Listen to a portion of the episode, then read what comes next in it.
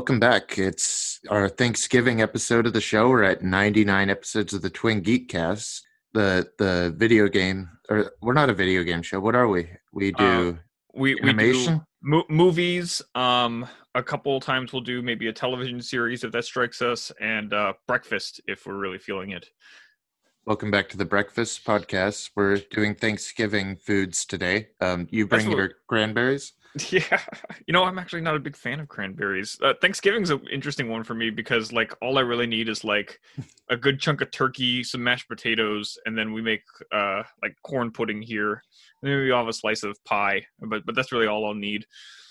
Welcome back to the podcast that puts the stuff in your stuffing.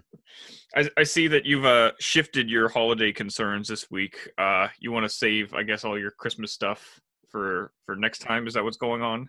There's a real Sharknado coming next time, if, if you could say that. Um, there's some real shark exploitation coming in a couple weeks. Or be excited for the holiday return. But uh, this week we're having Thanksgiving. It will have already been Thanksgiving, so we're recording early some outdated content.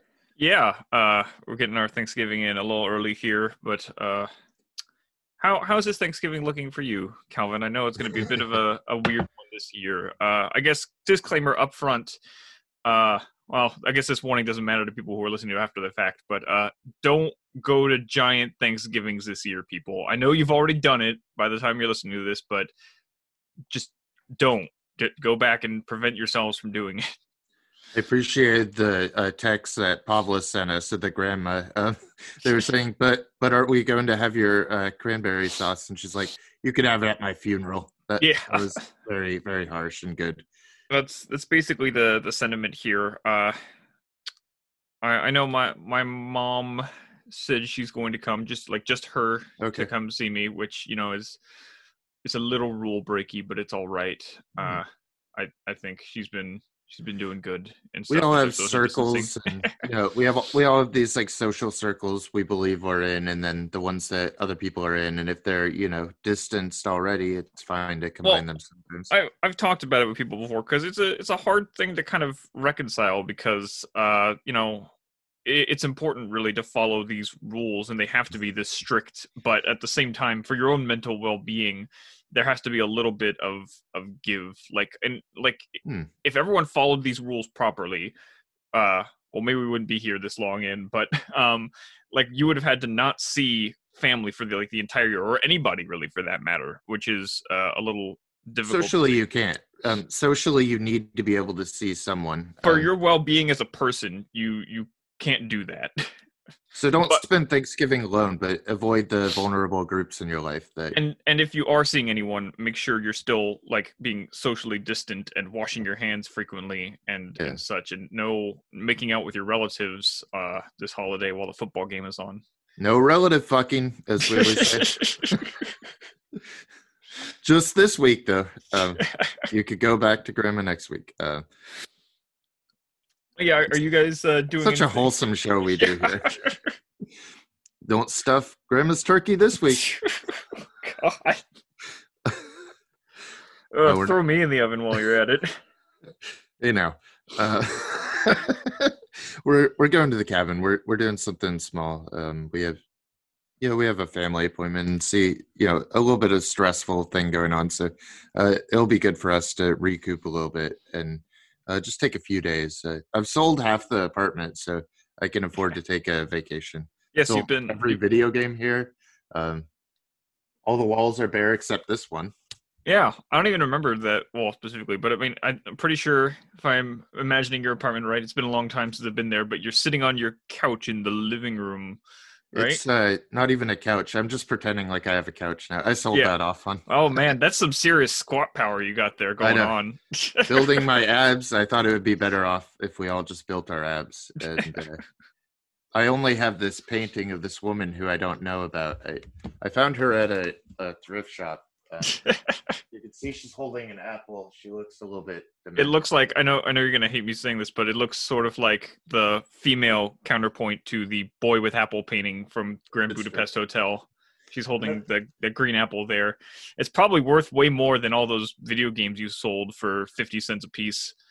Manoletta by uh, Puyat is is is our credit here for this artist. So you can look that up and enjoy this with us. Um, this is a uh, this is an immersive podcast. We like to invite our guests to enjoy along with us the stories we're telling.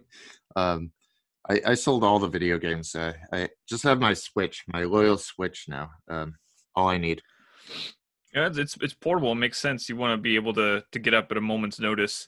Uh, and here I am acquiring more stuff. And in the background of my shot, you can see this Stuff new has been added. this new television. Uh, Yes. there was a television here before, but this is a different one. Uh, It's a nicer television. My my fiance's parents got an even bigger television, and they're like, "Hey, do you guys want this television?" And we're like, "Okay, I guess."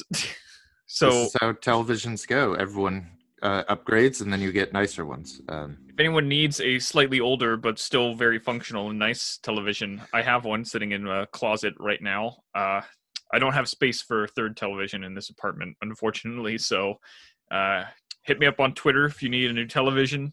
I'll give you a good price. Welcome to the Twin Geek Swap Meet. Next week we're swapping grandmas. So video games, I've been playing Fuser, which is like a DJ game, and you can mix in everything. So I'm putting like Old Town Road and layering it with like pop songs and uh, you know um, the message, all the classic rap songs. Um, it's a good ass time. So I still have some video games, and I highly recommend Fuser because this is a video game podcast where we swap grandmas. this is kind of a everything with the kitchen sink podcast now at this point. That's you know I, I do have to say I'm I'm a little nostalgic coming up on 99 episodes now, and it's nice to see our trajectory here. We're very rigid in the beginning to to a point where uh, I to would. I, I would prefer to like delete most episodes prior to let's say 90 let's say Yeah. 90 Let's- the first say- 90 think- episodes were There's some surprises around 30. I think. I think around 30 is when we start locking into something. But a uh, couple we're still doing the the box office at that point though It's Uh, good though. There are some funny box offices. Um, I, Oh, yeah, I went yeah. back and I've preserved, by the way, our podcast. I, I've got it all saved. So uh, there's a lot of trends going around with like copyright strikes, and we don't give a fuck. So it's good for us to protect our stuff. I, I mean i've been saving my stuff since the first episode i still have my halves of the lost episodes if you ever wanted to hear them although it might be weird to hear like half of a conversation I'll just fill in all the blanks and uh, upload the new episodes. Uh, we do have to do Night of the Hunter and Treasure of Sierra Madre. And yeah uh, what others did we miss? There- there well a we we we did halloween 3 which was the second one we recorded we revived that one and did it but one of the ones that i think would be really interesting to do maybe just even just to listen to the podcast audio back to again was because of the disaster of the the legend recording we did where i was in i was in uh new orleans at the time Yeah. on vacation and uh, i was in my uncle's house and he has very loud parakeets they were just Yeah. yapping the entire time that we were trying disaster. to record it was bad and that's a good one that got lost. Honestly, uh, we could always do Legend again. There's fun. I would I would one. do all of those again. They're they're like all of the ones that I wouldn't do again. We've recorded and preserved. Yeah. uh, what are the ones you wouldn't do specifically? For me, maybe Wrestler. I don't Yeah, feel like we need uh, to do. I thought about Wrestler, even though it was a good movie. I liked it. It just it, It was, shouldn't have been our fourth or fifth podcast. yeah, it was a really early one. Uh, I think the movie I've liked the least that we've done was The Five Bloods. Uh, oh, for me, it's Jack Frost. Uh, I I don't I don't know what you're talking about. I'm a That- Thanksgiving person. It's Yeah, kind of kind of ugly to watch that schlocky Christmas shit. I mean, bro agrees. I'll I'll I'll check Yeah. with you how you feel about it next week again and see. Yeah, just wait for what I have next week. Yeah. Uh, let's see. Uh, yeah. Wow. Uh, looking back over because I got my ranking here on Letterboxd and stuff. Like the low ones are stuff like. I mean, for for the most part, we talk about good movies, which is Hopefully. good. Uh, it's some of like the newer ones that are kind of lower ranking here. Like the very first episode, uh, Halloween 2018. Yeah. I- It, that's that's fairly low ranked here for me because uh, I have I had some issues with the movie. Um, I don't quite regret that one since it was like the don't one that we saw in theater together, so it's Yeah. experiential and it's worth it. Um, Well, yeah, it's, it's it was kind of a monumental one. It, it, it has a lot of significance in pushing the podcast forward and stuff and making it happen. So I got a, a lot of uh, fondness there. Yeah, episodes. Uh, I don't know if there are many that I regret recording, but there's What about some. this one? yeah, I'm, uh, I'm starting to regret this one now, but uh, we'll see how it shapes out. I regret nothing. Uh, I'm glad we've got to 99. Uh, it, takes all of those to get to 99, so I'm glad they all exist. And I think there's something good in all of them. Uh, I wouldn't necessarily recommend the early 30s. Uh, No, once we get past, uh, even the box office gets better as we keep doing it. So uh, repetition Well, improves the podcast. just one thing, like where do you recommend people to start with a podcast when they're listening because like Yeah. as as a podcast listener like you always got to give us something uh you know a couple of tries before like or, or maybe don't even try at the beginning it's the same thing kind of like a television show like what seinfeld doesn't get good until like season three What I think about with podcasts is every episode is ideally someone's first episode of this podcast. So uh, we have to present kind of the same information. And Oh. there's a thing where the the last episode of the podcast is the first anyone gets. So ideally, this one is someone's first, and they start here or they start next week. You know, oh well then we're probably screwed for new viewers this is time that'll be fine.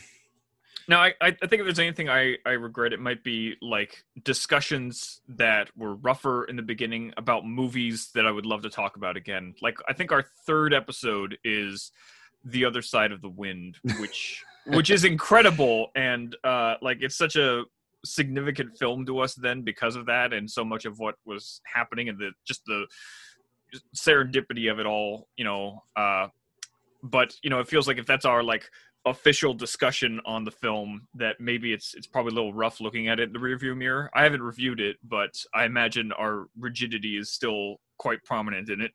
I imagine the editing is worse. Our sound is worse. We hadn't got new mics. Uh, everything's probably bad about those early episodes. Uh, there's there's ones I look at like Groundhog Day where I thought that's really early and it's yeah, been significant in the show. But would would it have been significant if we didn't do it early? Is kind of my thing with either of those. yeah, and and uh, I, would, I would say a number of others in those uh, early ones as well. I think back, like if yeah, I guess the only regret is that like I feel this compulsion not to go back and discuss them again because you know we have this kind of like officially one like you can't do the other side of the wind part two or you know I guess you could do Groundhog Day part two Yeah. or five or six hundred and thirteen. It would be funny to do it every year on Groundhog Day, but uh, that was that was the plan at one point. I think we talked about doing that, and but then then the problem is I kept finding Groundhog Day movies, so we did it every week instead. we never had to do it every year because I had weekly Groundhog Day content. but no, it's it's been uh quite the journey so far. We're about uh two years in, and uh it's been uh just wonderful to discuss movies uh every week with someone who I enjoy speaking about movies with, who I think has insightful opinions on movies sometimes. Well, thank you. I think it's an important thing because, like we're saying about COVID, there's just I I need to be able to get out and do things and talk to people, and this is one of the one of the conversations I have this week. Uh, it's one of the important ones too that I want to have no matter what was happening. So uh, I'm glad that's been there even when other things haven't been, and I'm glad we're still recording Mhm. I th- 100. All right, here I got the the biggest regret I think is that there's only like three episodes that we've done in person. Yeah, There was there was uh, Blue Velvet and Notorious, and I feel like there was one more earlier on, but I can't remember what it was. uh, I those are the only ones I remember really. Well, then maybe it was two. But regardless, uh, th- those were some of the, the most enjoyable to record and, and fun to be together in person. And uh, yeah, I just miss you, man. I miss Yeah. uh, getting to see you. Uh, hopefully next year we'll be able to figure out some kind of in-person recording at least. Um, even with COVID, like we say, we both have tight circles anyway, so sometimes we you could just- overlap. We'll set up two recording stations halfway across the room, and it'll be like the same quality of recording. Yeah, uh, do it as over we are now. But we'll get to see. Yeah, we'll, we'll be sitting on opposite ends of a table, looking into the laptops together. It's true. Uh, yeah. So happy Thanksgiving, man. Um, I I'm happy we get to kind of do it uh, solo. We're substituting, by the way, turkey for chicken. Um, we're making bold choices this year, just doing what we like because you don't have to do the traditional Thanksgiving food if you don't want. no, no, it's just you, you. do. No, you do have to. Oh, I can't. Why? Why would you not get turkey? I love turkey. turkey could be good if it's juicy and and moist. Uh, I like a moist turkey. Yeah, yeah, it's a moist turkey. Like to. We like our turkeys like we like our grandmas, I knew you were gonna do that. full of love. Uh, Have you ever uh, fried a turkey before? there you go. Say if I fried a grandma. Um, uh, no, yeah, yeah, I fried it. Uh, air fryer. Doing like an outdoor fryer is a special experience with the turkey. It is. It's and uh, you've never quite had turkey like uh, oil fried turkey outside. Uh, just don't burn your So house down better. doing it. but Uh, yeah, that, so- that's the risk. This week we're we're looking at um like our our memories of like cartoons and nostalgia and uh, trying to make it warm and and neatly spirited. But uh, I have another warm thing. First, I saw Pixar's Soul. Yeah, we're we're all full, this is just the animated episode this week, isn't it? It's That's true. all. That's the only things we have to talk about this week are all animated, which is uh, wonderful. I think that that works. Uh, so yeah, Soul came out on Disney Plus uh, for Well, free, right? It comes out December twenty fifth. Uh, Oh. so Christmas Oh, Day. oh, oh, right. I'm getting things confused because you have uh, fancy connections to get things early. you thought I would uh, not talk about Christmas movies, but I have this Christmas Day premiere, and I think it's just the most wonderful thing anyone could watch on Christmas. I mean, it's full, so full of spirit and life. Um, Pixar have gotten away from their sequelitis, and this feels like a commitment to new and original ideas again. Like this is their refocusing. With Onward, I was like, oh shit, this might not work. I was like, they might want to make Toy Story five again. But now I'm thinking this is more along the lineage of Up, Inside Out, Coco, where we're looking at musical and afterlife and what it means to age. Um, it doesn't have all the emotional heft of the usual Pixar film, but I think it's because of its high concept that it has to kind of get around some of that stuff. Can Um, can you describe the concept to me? I know little about Soul. Uh, are you are you embargoed on this one? I don't remember. No, I'm not. Um, oh, okay. Speak away. thankfully, I could talk about anything on this. Uh, so the ending of Soul. excuse me. no. Uh, so Soul, it's about a middle school uh, piano teacher. He's a he's a high school music or a middle school music teacher, and he's very gifted. And he's lived his whole life to get to this one moment in his life where he could perform jazz with this uh, wonderful woman who he's always followed his whole life. Um, he's always been rejected at like major turns. Um, it's always just been his career, and finally he gets like a performance with one of his uh, former band students. They call him up and say, uh, uh, now I'm playing with them and I want to give you a chance tonight. So he goes in and uh, he trials with her and she's just blown away by his uh, improvisational piano. Um, so it's the best day of his life ever. and he's going out and he's celebrating and he's just like, you know, he's not even like looking around his environment. He's just uh, in love with life and um, falling onto things and uh, narrowly avoiding bananas in the street um, it's it's a beautiful and spirited thing and then suddenly he falls into a manhole and dies. Oh my god. yeah. So i'm i'm leaning toward not showing ezra right now because she's been a little bit preoccupied with death the last week. I just try to steer the conversation around it when i can. Uh, so maybe not good for all audiences right now but uh, I, I feel like for me this is what i needed. Like it's about passions and jazz. It's about finding your purpose. I mean it's it's heady it's theoretical. Um he goes into the afterlife and it's like a limbo or a holding cell and he keeps trying to jump off the edge and regain his entrance into his body. Uh there's a celebration of blackness in it. There's a, a really sweet bit about black hair. Um we look at like hair love and i think there's another short this year that's being becoming a big thing in uh black animation is uh as we get those voices we're starting to see multicultural ideas. Uh, so some really beautiful stuff about that in here. Um, yeah, I, I love soul. I, I love jazz anyway, and I love uh, intention in animation. It's a fantastic one. I I think I have it about fifth among Pixar's. So I like Coco the most. that premise seems very interesting. It feels like a a story we've kind of heard before in Yeah. the kind of vein of "It's a Wonderful Life" e kind of thing, or yeah, uh, it's true. It's kind of uh, like that. Matter of Life and Death, the Powell Pressburger film comes to mind in that kind of similar vein, where it's like I have to earn my my way back to to to life. It's not my time yet, or or whatnot. So that's uh, i- i- interesting, especially for kind of uh, animated form. It seems very well suited for it, but definitely like a little bit on the darker side for Oh, uh, it's a Disney Disney's. It's Disney's most existential movie. I don't think they've ever made anything quite like it. Um, more, more existential, you say, than something like uh, Inside Out, because Inside Out's also very heady. I, I would say for for a kids movie anyway.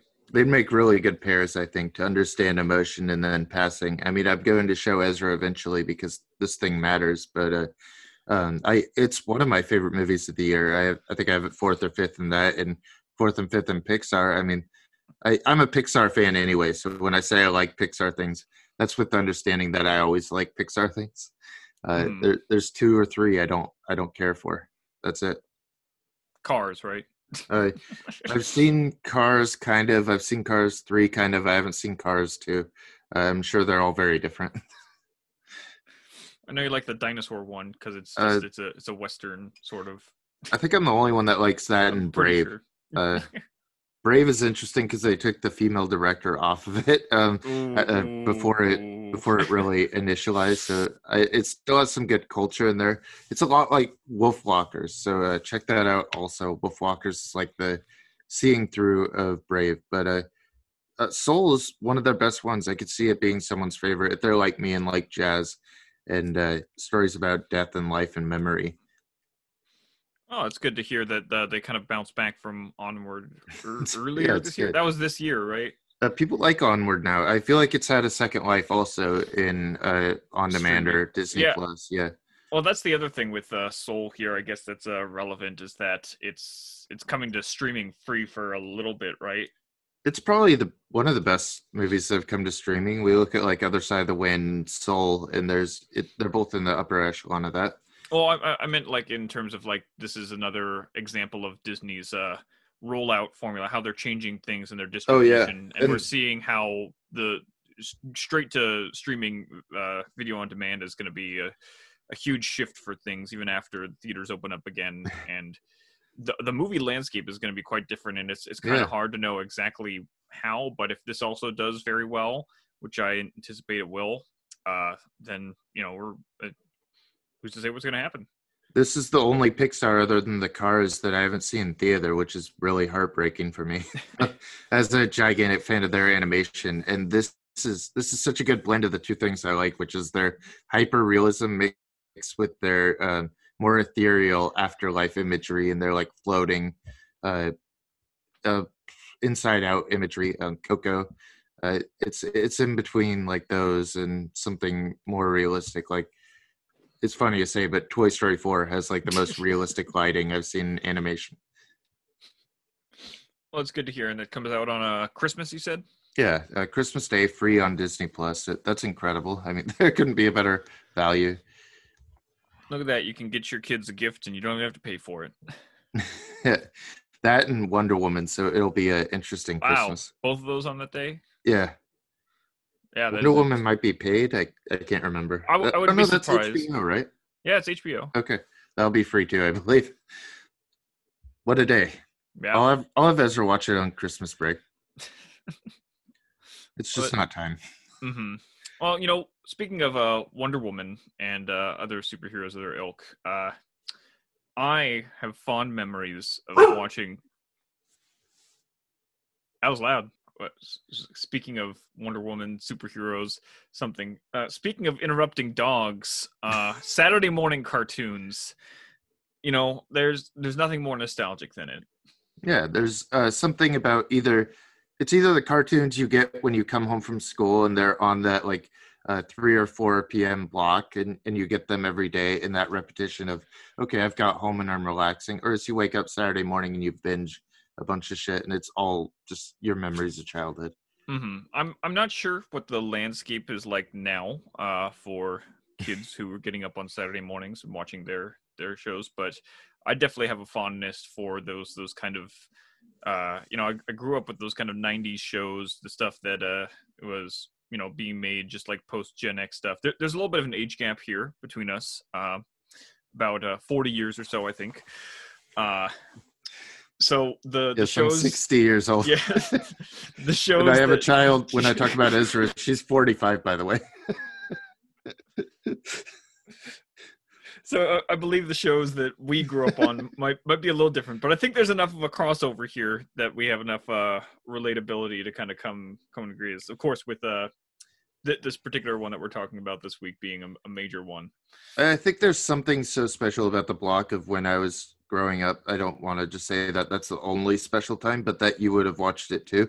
Uh, I believe like the early '90s animations were looking at stuff like you know like Gargoyle and like Ren Stimpy and uh, you know um, I'm trying to think of more Angry. Beavers. How about how about Angry Beavers? Angry Oh, Beavers, absolutely. That's a little later for me, but it, it's still in that wheelhouse. Of, uh, that was like my younger brother's show.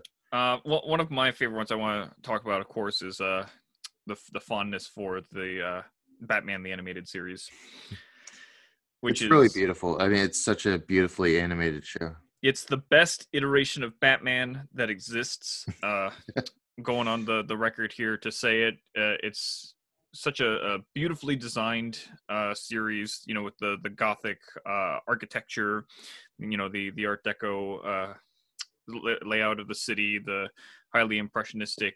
Uh, you know, uh, kind of storylines and such and everything, and, and it's got that fun sense to it. It's just a, a beautifully done show, and you know had the potential for so many sequel spin-off things and such. Uh, and you know, I have so much fun just revisiting it, even as an adult. And that's the thing I think that really marks these great Yes, shows is that uh, as an adult, it's not it just still have to be fun. it's not just nostalgia that fuels my memory of it, though it is for some of them. Like I did Yeah. go back and I tried to rewatch stuff like DuckTales and, and Darkwing Duck, which were Yeah. shows I really liked growing up. Uh, Chippendales Rescue Rangers and TaleSpin. Did those go okay for you? Uh, you know, I I started rewatching them, but uh, a couple of them, and it, it was not quite as I remember. Definitely way more kid oriented, especially like Ducktales. I remember when I tried to rewatch it. I watched the first couple, and I was like, hmm, this isn't working for me as much as something like when I revisited Batman or, or Gargoyles, like you mentioned. Uh, I I also. And, and that's the thing is, I wish I was in my living room because I have a whole shelf full of like '90s cartoons Yeah. on DVD that I bought forever ago because when I whenever I get melancholy, that's that's the perfect cure. is I just course. throw on '90s It was- cartoons. When Disney Plus came out, I was looking at things like those, like Ducktales and Darkwing Duck, and they're just so zany. They're so uh, Saturday morning sugar cereal. Uh, they're in your face, and uh, I, I love the aesthetic idea of Darkwing Duck. So I thought I would have like the the warmest memories. But there's not a lot to really be warm about. I mean, it's a it's a cold, like zany show, and I think about things like I don't know, Freakazoid. Has that really Yeah. aged well? I, don't I haven't I haven't had a chance to revisit Freakazoid, but along with because Freakazoid was the third uh, animated series produced by Spielberg after Animaniacs and Pinky and the Brain, and I would think if if any, it as well would have an interesting revival nowadays because the whole premise would would be very adaptable to the 21st century because the whole gimmick is that Freakazoid is you know his, his he's a superhero with all of the powers of the internet injected Yeah. into his mind and and to see how that would apply in a 21st century setting would be Horrifying. yeah yeah probably pretty horrifying but also It very interesting to see unfold Eraserhead, right? Yeah, I would Um, I would be very interested to see how that would go. I don't think Freakazoid has quite the following that something like Animaniacs does to get a reboot, but you know they're gonna they're they're already running out of ideas as is, so it's only a matter of time. I was a big fan of Space Ghost. Uh, that kind of dry humor, even as a kid, really appealed to me. Um, Mhm. There, there were other things like Daria, that kind of depression and You, you know, uh, melancholy. I always liked. Daria was not one that I grew up with, but Okay. but it was one I ended up watching later because my fiance was a big fan of it and she showed me, and I just I was all about the cynicism of Daria. Oh, and, good. and particularly her character. I I formed an immediate crush on her, Yeah, and I was just all about that afterwards. That that kind of again that that generational stuff, the the MTV uh, stuff, Beavis and Butthead, and that and was those. kind of my stuff. I think. I yeah, think that was more definitely more. I missed you a little bit. Uh, I caught a lot more of like the 2000s cartoons and stuff. I'm gonna Okay. I'm gonna bring up one that I have a fondness for that I did revisit as an adult and still enjoyed. That you probably will have disdain for. Uh, do you? Well, do so you? here's the thing. First, is that you're my brother's age, so it's likely that I've watched all these as a as a bigger brother. It's, it's possible. Uh, in fact, I'm actually your brother. Uh, You are. Yeah. which, which is why we started this podcast to begin with and why we're so close, obviously, from the first episode without any awkwardness. Yeah. Uh, but no, do you remember uh, the animated Jackie Chan Adventures? Vaguely. Um, not, not something my brother watched. so you can't be. I, I didn't think so. See, that's and that's probably why you have such a disdain for him now is because you didn't grow Jackie up. Chan. With, yes, of course, my brother. because you didn't Uh. grow up with his awesome animated series where they have to go around globetrotting collecting these magic talismans that gave them various kind of superpowers, and it was a Oh, really cool show. Carmen Sandiego. I did see that. I didn't I didn't see Carmen Sandiego growing up, Oh, but I did play the game. I played the game growing up. I remember. So I grew up on like also like Voltron, Captain Planet, uh, Thundercats, uh, those kind of '80s shows that, that Mhm. kind of my dad and I overlap on somewhat. Well, uh, I- Jonny Quest was a huge one for me. my dad was a huge fan of Jonny Quest from like Oh, the really? comic from like the comics growing up as well. So that's how I was familiar with him. But uh, I have gotten a more formal education in more recent years uh, of kind of older classic cartoons and stuff, like a lot of Hanna Barbera stuff and things. Uh, particularly because there's a, a great program here at Movie Madness, which is a place I love to talk about still. Where at their miniplex that they opened just this past year, they've started doing uh like uh or they did start before covid closed them down but uh saturday morning cartoon blocks so Oh for, yeah, like, for like two hours or like an hour and a half every saturday at like 11 in the morning you could go in just sit in the the miniplex and uh they had this block of, of random cartoons. Sometimes there was an episode of batman. Sometimes there was uh Atom Ant uh and there was a flintstones episode. And then That's they fun. had they uh they had uh they also had some like Care Bear stuff that I took a nap during. and uh, I think the one I was most surprised by liking was that they had they showed Jem and the Holograms, which is not a show I grew up It's on, good. but yeah. but I totally dug it. It was totally neat. outrageous. I think they were in like a Scooby Doo or something. Might have been like Scooby Doo introduced me to a lot of shows and characters. oh Honestly, uh, yeah. very formative for me. Um, if I look back at all, like my most consistent favorite cartoon over my lifetime has to be Scooby Doo. Like every Yeah. rendition, I I enjoy something about. Which which is your favorite? Uh obviously like the 1969 series What's New Scooby Doo. Like how is how is that one unbeaten? Like like does anything compare to that? It's got to be the new Mystery Inc. It's it's so beautiful. I mean, there's so much going on, and I I think that's one of my. It has to be a top five cartoon. I could keep watching these. But by the way, if you ever wanted to, I would I would podcast some of those like uh Scooby Doo movies like the the Zombie Island or like the Alien ones or whatever.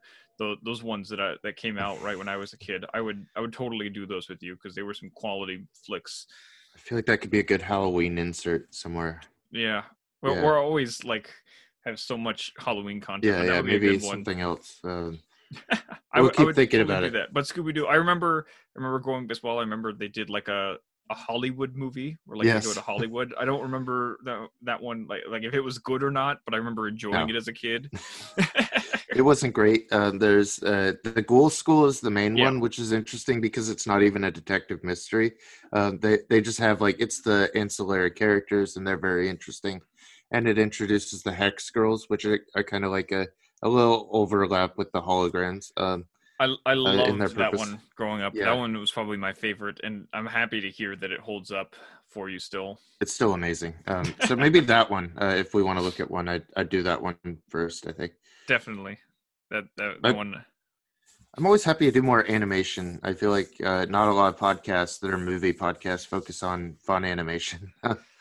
Yeah. Uh, well, of course, I guess because the, the big thing is that Disney is so dominant Yeah. in the movie field. Uh, you know, surprisingly, we haven't covered like any classic animated Disney movies either yeah. from like the Renaissance period or like the the Have we done none? classic- I don't. I don't think so. How many?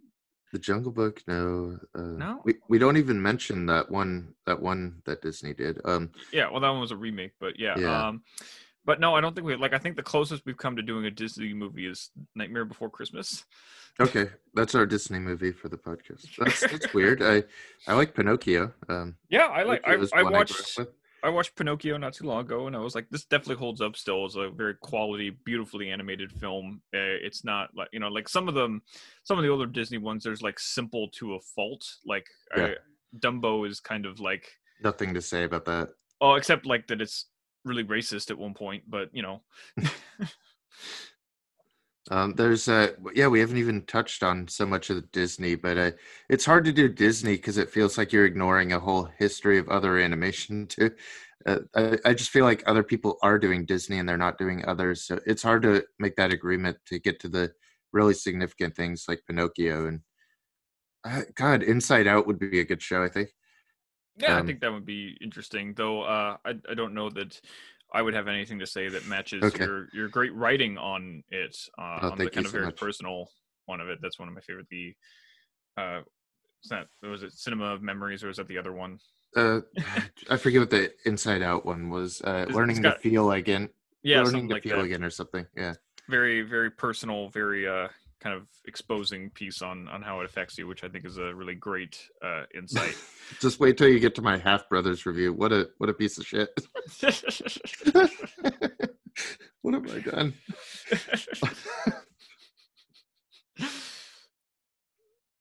Oh, it's bad. anyway, that's a bad movie and not an animation. what a piece of shit. so I I like Ducktales. Have you- watched the the new one? They No, um, I want to. Do I? Do I don't know. to? I don't. I didn't watch it. Uh, I didn't Okay. watch the new one. Uh, this was this was the only reboot in any kind of recent years where I, where I kind of really perked up and I said, "Yes, yes, I'm I'm very interested in that." Uh, This and new Looney Tunes, by the way, really good, both of them. But Yeah, but we'll we get heard new things, uh, minute.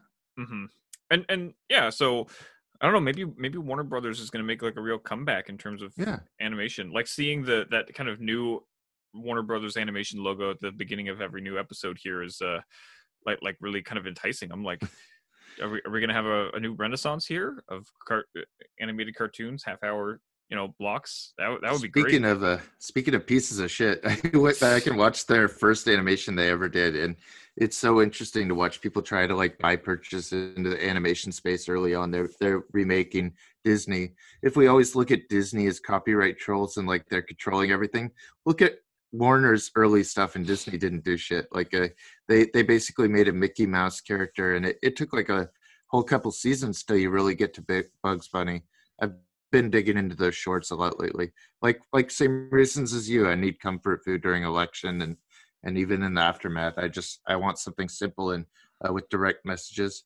Un until I got to one where Bugs Bunny was uh, trying to sell us war. I I forget what it's called, like split the voter. I forget what that one was, but that's some Confederate bullshit in there. And he he does blackface. Bugs Oh Bunny yeah.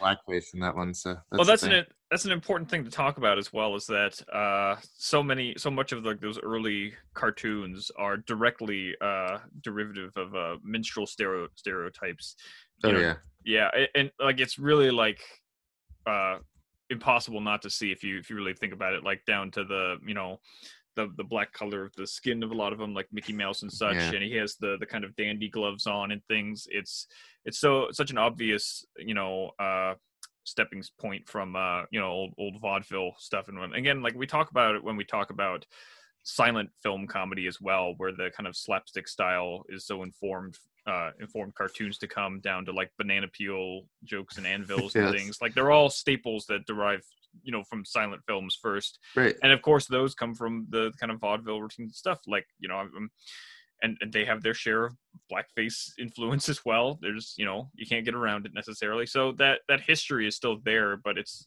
also very very nice to see how it's evolved away from that you know and it's become unique to its own style. Like when we look at characters like the warners and their designs and stuff we don't immediately think of minstrel stereotypes even though that influence is very obviously there. Yeah. they- they've become you know they've usurped that uh, negative past to to become something wholesome and enlivening and uh, rich of their their own right I guess the interest in them is something like the it feels like they're they've been like locked in a water tower since like that stuff was invented, right? Like and, I don't yeah, know exactly the origin of these characters, but it feels like they're from that time, but then they they've been unreleased on the they've been released on the modern times, and they get to explore like what's weird about society and uh, from an old school cartoon perspective without the baggage that this have. Well, they're they're they're, and that's the thing is that they have that you know kind of unending chaos to them, and they come in and mess everything up, and and the influence of them is very obvious from that time period. Like you can, they even make a joke about it, and they have a Halloween themed episode where they're literally dressed up as their primary influence, which is you know the the Marx Brothers. Uh, right. Very very obvious influence there. Yakko is basically Groucho Marx without the glasses and mustache. it's true. I haven't thought about it, but it's true. Yes, it's totally, and, and, you know, a lot of it is informed by you know Spielberg's uh, you know fondness for those kind of old, old things stuff, and he's uh, the primary producer, even even in this new season, which is great to see that he still has his voice here in it because you you can see the the quality of the of Animaniacs and Pinky and the Brain and such uh, compared to even their contemporaries from that same time period. It's just so like e- even more than some of those very ones we have such a fondness for uh and and the influence of them and the variety of their humor.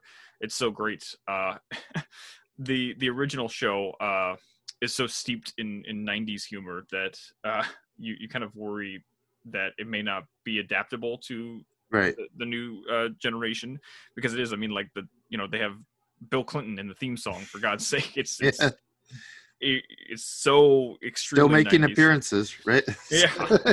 there's but, uh, there's something to it that's so like autoristic where there's uh it, yeah it has Spielberg influence and then you have like the Jurassic Park opening and yeah the Spielberg narration over it with the I I feel like it's kind of in awe of its own creation, which is interesting to me. Uh, well, what's nice about like uh, what Spielberg did as a producer for the series is that he was very hands off generally and allowed the the creators to do whatever. Like especially if you go back and watch the original animaniacs they literally got away with so much they did yeah. so much shit that, that most you know like uh, any other producer would be really hands on and like preventative because they're they're afraid of us. I mean like they have a you know about the infamous fingerprints joke in the original show right? what was that? Remind me. So there in in the original there's a sketch at one point. They're looking around for something and and Yakko at one point is like you know cert, you know uh, he's looking for fingerprints or, or, something and and Dot is holding up a caricature of Prince okay. Himself and, he, and, and she's like I don't think so. And it's like it's like un- unequivocally dirty joke there yeah. and it just like entirely flies by and that goes and you know how did they get away with that stuff? I don't know. That's what i love about 90s animation. Like i, I watched that that um, documentary about um, the i forget the guy's name the ren stimpy creator. Right right. Yeah. John john uh, something. Anyway uh, it's talking about how like uh auteur led they were and how network notes were a little bit different in that they were like suggestions. Um it's nice now that Animaniacs doesn't have to deal with the usual notes or anything. I mean, it feels like there's um, no censors on this show. It feels like that, and it feels like that untapped creative energy of the '90s again. Well, that's that's what a good producer can do for you, for yeah. one who who can guide the the vision of the uh, um, the the showrunners, filmmakers, or whoever, without interfering, but but knowing also when to to kind of guide them. Like they're the intermediate between the the money people who want to be demanding and you know the creators who want to do whatever you know and so they can balance that when done right if they're not too on one side or the other. But uh yeah the the signature style of animaniacs their their zaniness their you know uh, they're zany to the max yes the yes they are. You would and, hope that this would be on hbo max by the way but no. But yeah and it's kind time. of weird going back and realizing that for a e- even more than the Looney Tunes, I would say. You know, Animaniacs is such a Warner Brothers branded. I know show. Like they, that's they're literally the Warner Brothers and the Warner sister, and they're now financed by Disney.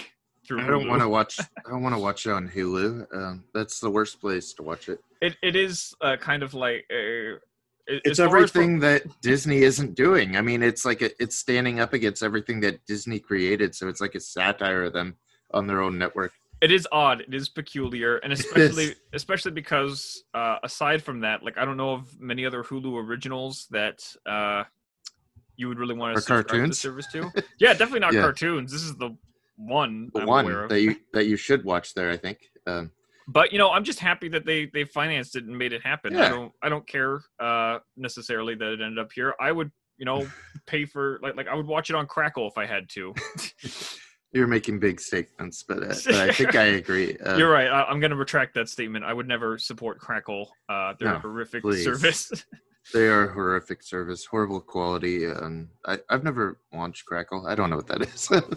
there's a there's something about this though that right when I saw the trailers, I just knew about it. You know, I knew that this was a special moment in animation, not just for this show, but that things could come back safely now. Um, that we are starting to see useful um, useful 90s nostalgia especially. 90s have always felt close to me. Maybe it's because i'm so old but but i feel like we've been in the 80s a very long time and we don't have very many like successful examples of 90s shows coming back and being actually successful other than like twin peaks and uh, some of the ones it rolls through in its song about uh, all these shows that are rehashed there there are a few of those that are successful but i think this is you know the most well, true and it to its also- spirit it depends on your definition of successful are are they making money and managing to get renewed for new seasons sure but do, do they continue to you know capture the spirit of the original sense and apply to, to new sensibilities you know just it's- Twin Peaks, right? Like, there's nothing else that's been better than its original form. I think.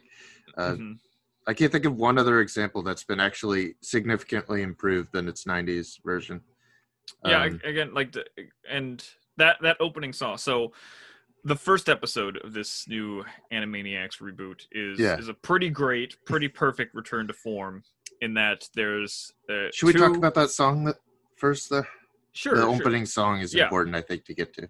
so do you mean the theme song Yes. Yeah, so the the theme song I think is a the new theme song is a good like microcosm of the show on whole because Right. largely it's the same theme song as the original, same animation, same, you know, movements, same song lyrics, but there is change there are changes in it. Uh, small Mhm. ones, big ones, uh like from labeling Dot as cute to now she's witty, which That's is my a- favorite thing about it. I think. Yeah, that- well, just because- that little change means a lot to the show. I think.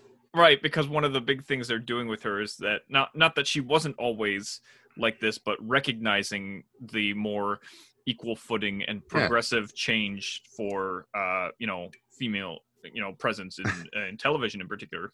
also mentioned in the opening song that they've uh, they've changed it for focus testing and and research uh, user research they they've uh, made their cast gender neutral uh, uh gen what is it pronoun neutral Yeah, so, something like that. gender anyway, like balance something like that yeah, signaling the change in times, how we regard things. And you know what's particularly hilarious is watching all of the right wing trolls on the internet get really mad about how PC Animaniacs is now. fantastic i haven't seen that there, there if you go go look like I, I just after it premiered i went scrolling some reddit threads and such just like kind of finding all the way down to the bottom with where all the downvotes are to see the people being upset that they're making fun of trump and stuff. should. They make fun of gop you know things which is again like and they're like oh there's they're so leftist now and it's like dude they were always again like like it's like people didn't remember that they constantly they they constantly made fun of bill and hillary clinton in the 90s run and everyone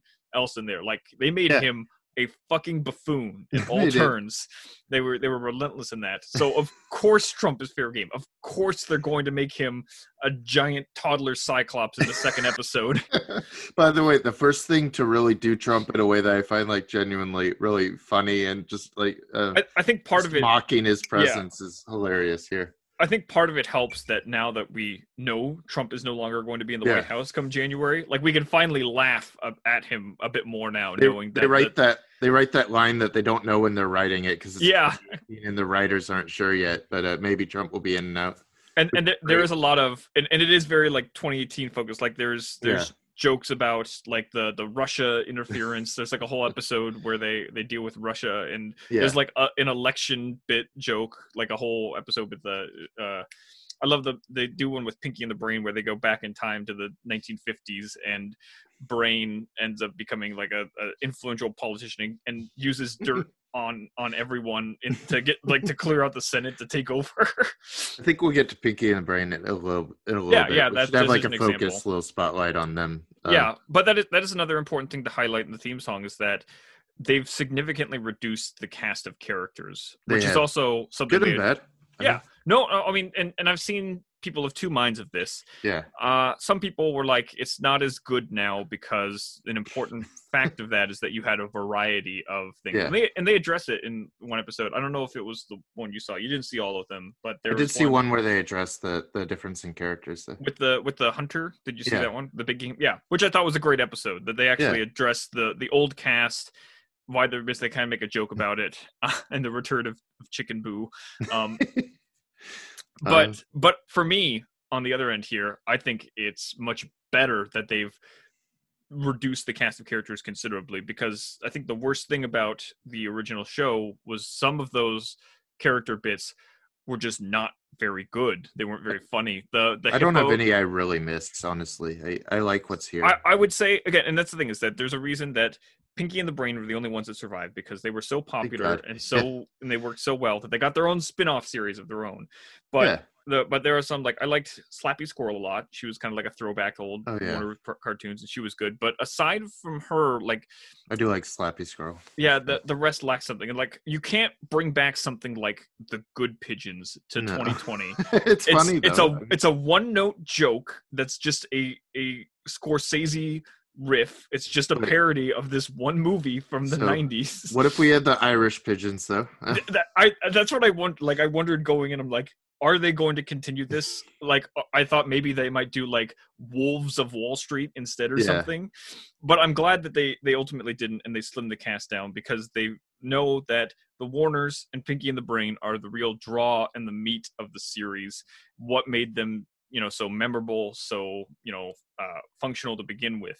So just slimming it down to that, having two Warners and then one Pinky in the Brain in the middle, it just made it even funnier for me. Like so, Yeah, so much of it, like I, I almost feel like this season was better than a lot of the '90s run. Some Oh, this this, might be my favorite season. I mean, I, I don't know like what every season looks like in the '90s, but uh, my my impression of this is so much stronger than back then. the, the last time when I went to go watch Animaniacs, I burned out uh, Okay, after a little while, just because again, some of those bits they're just really re- repetitive. It's the same kind of humor each time.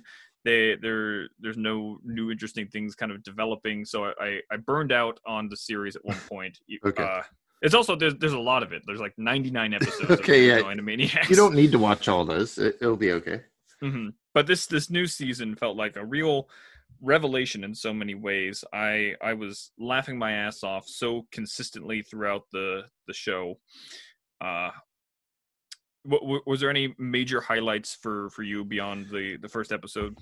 I think of the Animaniacs kind of like Nintendo thinks about Mario, that it's so transformable and they could become anything. For me, that that's what the show emphasizes that they could they can morph into anime at any moment. I mean, they- I'm glad you brought that one up because I think I haven't laughed at anything harder this entire year than the the bun control episode. it's my favorite. Yeah, there's Uh, so much in there. I like like I was already like in stitches just at this idea, this ridiculous caricature of this guy, and again like the thinly veiled gun allegory, obviously, which again Yes. more more pissing off the the right wing people. Hilarious stuff. They're they're upset about it, but just like, using the multiplicity of rabbits as as your gun allegory was already ridiculous and hilarious, and again over the top, uh, you know, eccentricity. And then, in order to fight the guy, it turns into a full on anime brawl. It's the funniest thing the show's ever done. I- it's it- it's so extreme. Like I, I was literally just like aghast at what was happening because like this this extreme and the ridiculousness of it. Like like he he turns two rabbits into like jetpacks at one point to rush at, at Yakko as they collide in like a Dragon Ball Z style like you know explosion of energy. You're right. I'm pressuring Kevin to put this on our animation list for the year or our TV list because this this is the most fun I've had with the TV show. oh, I mean, that's just so funny. It has, and again, like just this good joke, and, and but even like funnier at the end, it might be like where where they're you know, and again, they're they're self winking obviously all the Yeah. time, and uh, like at the end, they're like, you know, all right, no more thinly veiled, you know, allegories for for us now, and Right. and that was Wakko, like they're like this was, you know. Wakko says it was an allegory. What, what were they for? Like shoes? Yeah. and Yakko says- I love that. Yes, yes, because America has a high capacity shoe problem, shoe violence problem. it's the perfect way to address our issues is to make them into a ridiculous circus more than they already are, which is really hard, but Oh I- I yeah, think- that's that's something we've been saying for a long time. Is that yeah. we we haven't been able to properly like hum, you know like humiliate or you know Yeah. make fun of satirize the politics of today because it's just so fucking ridiculous you know I mean, to why satire died is because Yeah. the reality is way too distinct and hard to top. it's just it's it's really hard to outdo it because you can't believe what's happening so brazenly in front of you as it is but and somehow i've i've found that in in animaniacs they managed to tackle it in a way because they they're doing it from and and again like the i think the best part of the show is that all of these jokes aren't like infecting your kids' mind like No. if you showed ezra this button control episode she would have no idea what it is like you know She'd of- still pick up her gun and go to school. I mean, she brought her AK with her. It didn't. Animaniacs didn't change anything. But yeah, with, still with- an American. without the cultural context, it's not that you know it's, it's not going to have that great impact on it. Like there's the whole song in the first episode where they kind of go over all of the election craziness and yes. like just talking about the hanging chads and you know Yeah. Al Gore and stuff like that. uh the music part is just gonna it- it'll appeal to kids on its own and for us adults that's like hilarious to see them kind of touch on and that's another like insane thing just to think about in 22 years the crazy shit that's happened in politics like Oh, the, God, the yeah. fact that in the original Animaniacs, it was like making fun of Bill Clinton was like, like painting Bill Clinton as a total doofus was the the most like biting thing you could do. he was a pretty harmless doofus in those shows. He was just a dummy playing sax, and Yeah, uh, it, it was a ridiculous thing. He was the first baby boomer president, and Right. it was it was kind of a novelty at that time. But then you immediately had George Bush in the 2000 election fiasco after that, like. And, and they had just been done for like two years at that point. Like, can you imagine if they if they were able to, like like a whole era of Animaniacs riffing on George Bush? I think Yeah. that would have been fascinating as well. glad we didn't get Obama, maybe, but I'm glad we're here. but but and, and the other thing is that they don't go ham on like making fun of Trump. I think they only Yeah. like bring him up a couple of times, which is good because like doing any more, I think again it's either you're taking pot shots or it's just kind of too hard to to deal with. But it's it's funny what they do do with him, and again Well, the, it's the general great that a cartoon doesn't skirt around it too. There's so many that have like, oh, that's like a metaphor for Trump. Just to say Trump and and have him be like a clown robot, like you say. I mean, like uh, just like a baby robot. It, I mean, there's there's something so funny in just like representing him as he is as a a complete dumbass. Um, I think that's so satisfying. right and and something that is relevant to to our culture of today it makes it more humorous i think than, than just kind of like entirely singular in and of itself uh you know you can argue that maybe it won't age well kind of like some of the jokes in like the in the 90s cartoons but you know at the same time it i, think it will especially for us who like have that that context going Yeah. back i still find plenty of enjoyment uh and, and And let's it- see how we keep evaluating Trump. We we might this might age pretty well. Yeah, well, we'll be interested to see. Again, like I said, it, it, it doesn't. It's never too specific, but Mm. uh, I would say there's more election jokes than there are about Yeah. Trump specifically, That's and true.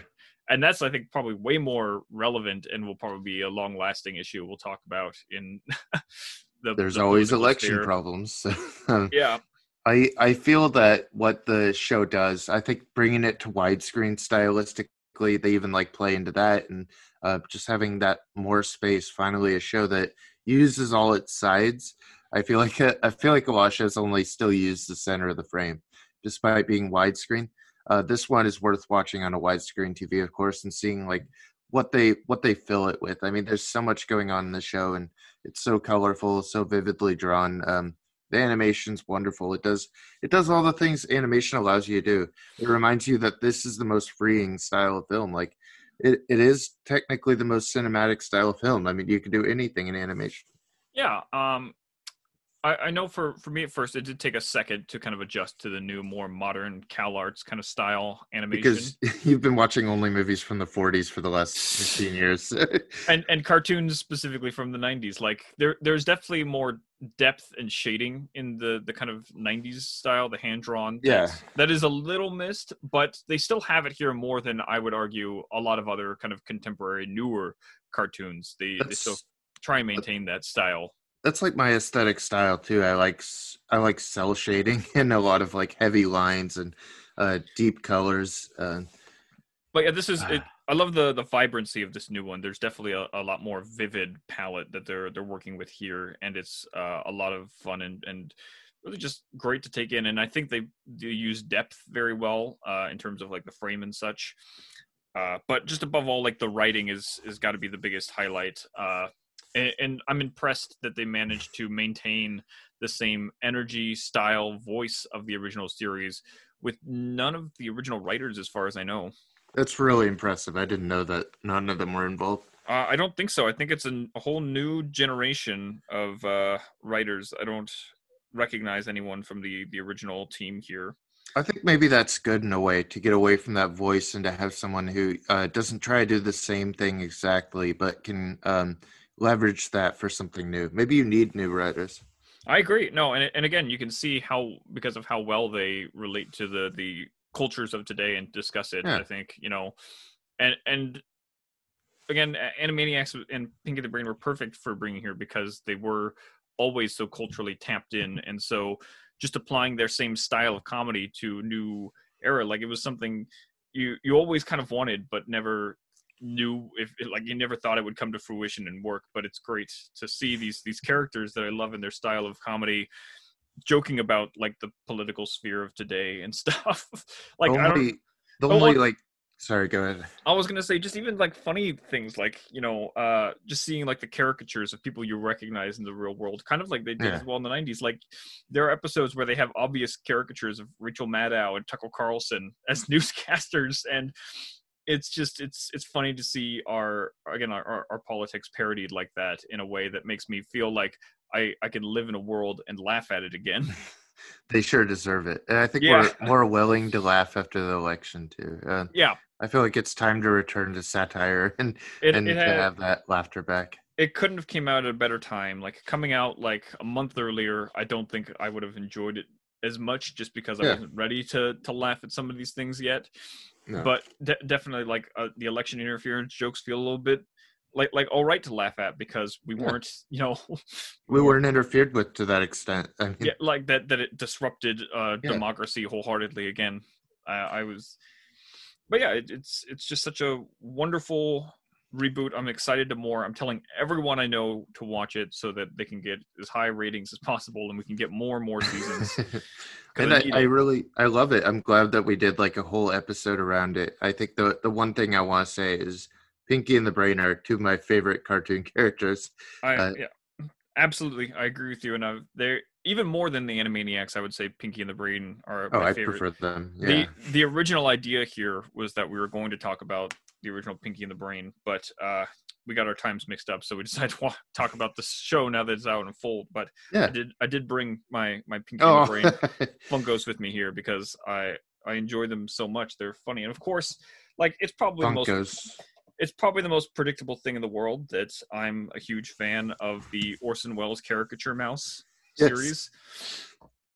Of I don't course. think that's I don't think that's much a surprise, but uh, you know, the, the dynamic between them is so great. The voice acting work of Maurice LaMarche and Rob Paulsen is just uh, hil- hilarious to me. They've got such a great dynamic, and again, like despite how how formulaic it is to to the point, like you know, every plot is essentially the same with a different coat of paint.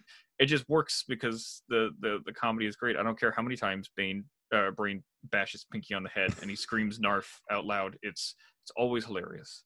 I think my favorite poster I had up as a kid was Pinky and the Brain in their ridiculous robotic costumes, and it was just like like a big animation cel just like blown up in my room. Uh, and my my dad said last week he found that poster just apropos of nothing. He texted me, he's like, "I found your Pinky and the Brain poster," so I might try to go steal that from him. You definitely should and uh, Yeah. hang it up. You can take down that uh, Replace her. Yeah, that painting you got back there. Put up the Pinky and the Brain poster. Just cut out the apple in the hand and have the big robot brain holding the apple. But no, they're and, good. and they're back and, and better than ever here as well. They're dynamic. The the first episode with them again is another great one. Seeing them tackle meme culture and such, Yes. and the advent of the, the the advancement of the internet. Uh, I don't know how many you saw. I I laughed my ass off at the episode where they have to steal a plant from the NSA for Edward Snowden. Okay. Need to see that one, I think. that one that one had me uh, in stitches. It was very good. Um, but yeah, it's they're they're as wonderful, if not more, than the the Warners. Uh, Well, I was happy. Like when I when I saw this initial trailer, I was happy to see like, oh, it's like the Jurassic Park thing, and the aesthetic is right. They did widescreen, and then suddenly Spielberg says, "And I'm bringing back Pinky and the Brain." I'm like, oh, you Yeah. did the thing. You did it. It's gonna be great, and it is. Uh, yeah, I would say I was more excited for that than even like the the, the Warner's return. Like that was Oh, me too. just again because like they they just feel like such a you know they- they they usurped the the series for me entirely. they were always the best parts I found, and the spin off series with with Pinky and the Brain has been. Uh, like again, my my go to show. I think above any uh, other. If I'm if I'm looking for some Yeah. good entertainment, like they, I just I love watch it more too. Pinky and the Brain. and it's great that that robot one is probably my favorite of the original series just it's so memorable in that construction of the robot suit and but every pinky in the brain i, I kind of just enjoy i mean i i like those characters a lot uh relevant interesting characters for interesting times yeah. Yeah, I'm just uh, I can't tell you how elated I am to have Animaniacs, Pinky and the Brain, and everything back. Uh, and it was way better than I I think it, I could have expected to be. Uh, it's it's my favorite thing this year. I think. so you have to bring back one more animation i'm sorry to say what do you do I I mean you put me on the spot here, but the, another one from the 90s that I didn't mention earlier that I really liked was the continuation of the Batman series, uh, Batman Beyond, which, you know, they, they just catapulted 50 years in the future with all their kind of interesting future tech and stuff. And I'd be interested to see how that works in a modern sense as well. There were talks for a while about like a live action movie of it, which would have been interesting, but I don't know. I, I love that series all, just about as much as the original run. So I think uh, a revival of that would also be pretty cool with all its 90s future tech uh, ideas. i'm sorry the, the right answer is none of them well, well, if you if you had to pick one to resurrect from the grave, mighty ducks i guess you know what? I would watch that. I would, I would watch that. I remember the animated movie of that at least. Uh, And there's a there's no Disney ownership of the team, so I wonder if someone else could do Mighty Ducks now and just go all out and really do the thing. Uh, Gargoyles, uh, if, Ah, if someone yes. could do that justice, yeah, I, I don't know. It I'd be it. interesting to see. As long as Keith David is still voicing Goliath, uh, I it's would a be, requirement. I'd be down for that. But it would be interesting to see how that would work. I, by the way, I do recommend going back and rewatching Gargoyles. If It you holds up yet. Really well. Yeah, Uh, maybe that'll be the next one we talk about here. yeah. We should do Gargoyles. That would be a great podcast too. Yeah, this is now officially a 90s nostalgia cartoon podcast. Uh, this is all we'll be talking about for the foreseeable future. Until then, find us at thetwingeeks.com, uh, your website for grandmothers. Hopefully, we'll have a more formal outro soon. yeah, we're gonna re- revamp things, uh, a reboot of our own for the series after uh, the next one. I believe we're we're taking a one week hiatus uh, to to gain some more content to discuss before we go into our hundredth episode. It'll be a special one. Yeah, so enjoy your Thanksgiving, and we'll take a little holiday break and be back with you in a couple weeks. All right. Thanks again for meeting with me, Calvin, and talking about my favorite thing this year. I wonder what uh, Thanksgiving music I could put at the end here. Uh, there, there's got to be some kind of turkey song or something there's be. there's got to be something we mentioned within this animation show that could be funny to end with. So. One of these shows has a great theme, and I'm gonna find it. All right. Good night, everybody. was a guy named Joe from Kokomo playing that piano rag. He banged the keys with his head in his knees, playing that piano rag. He twiddled with his toes and he diddled with his nose, playing that piano rag. And when the day was done, he had some fun, playing that piano rag. He was playing the piano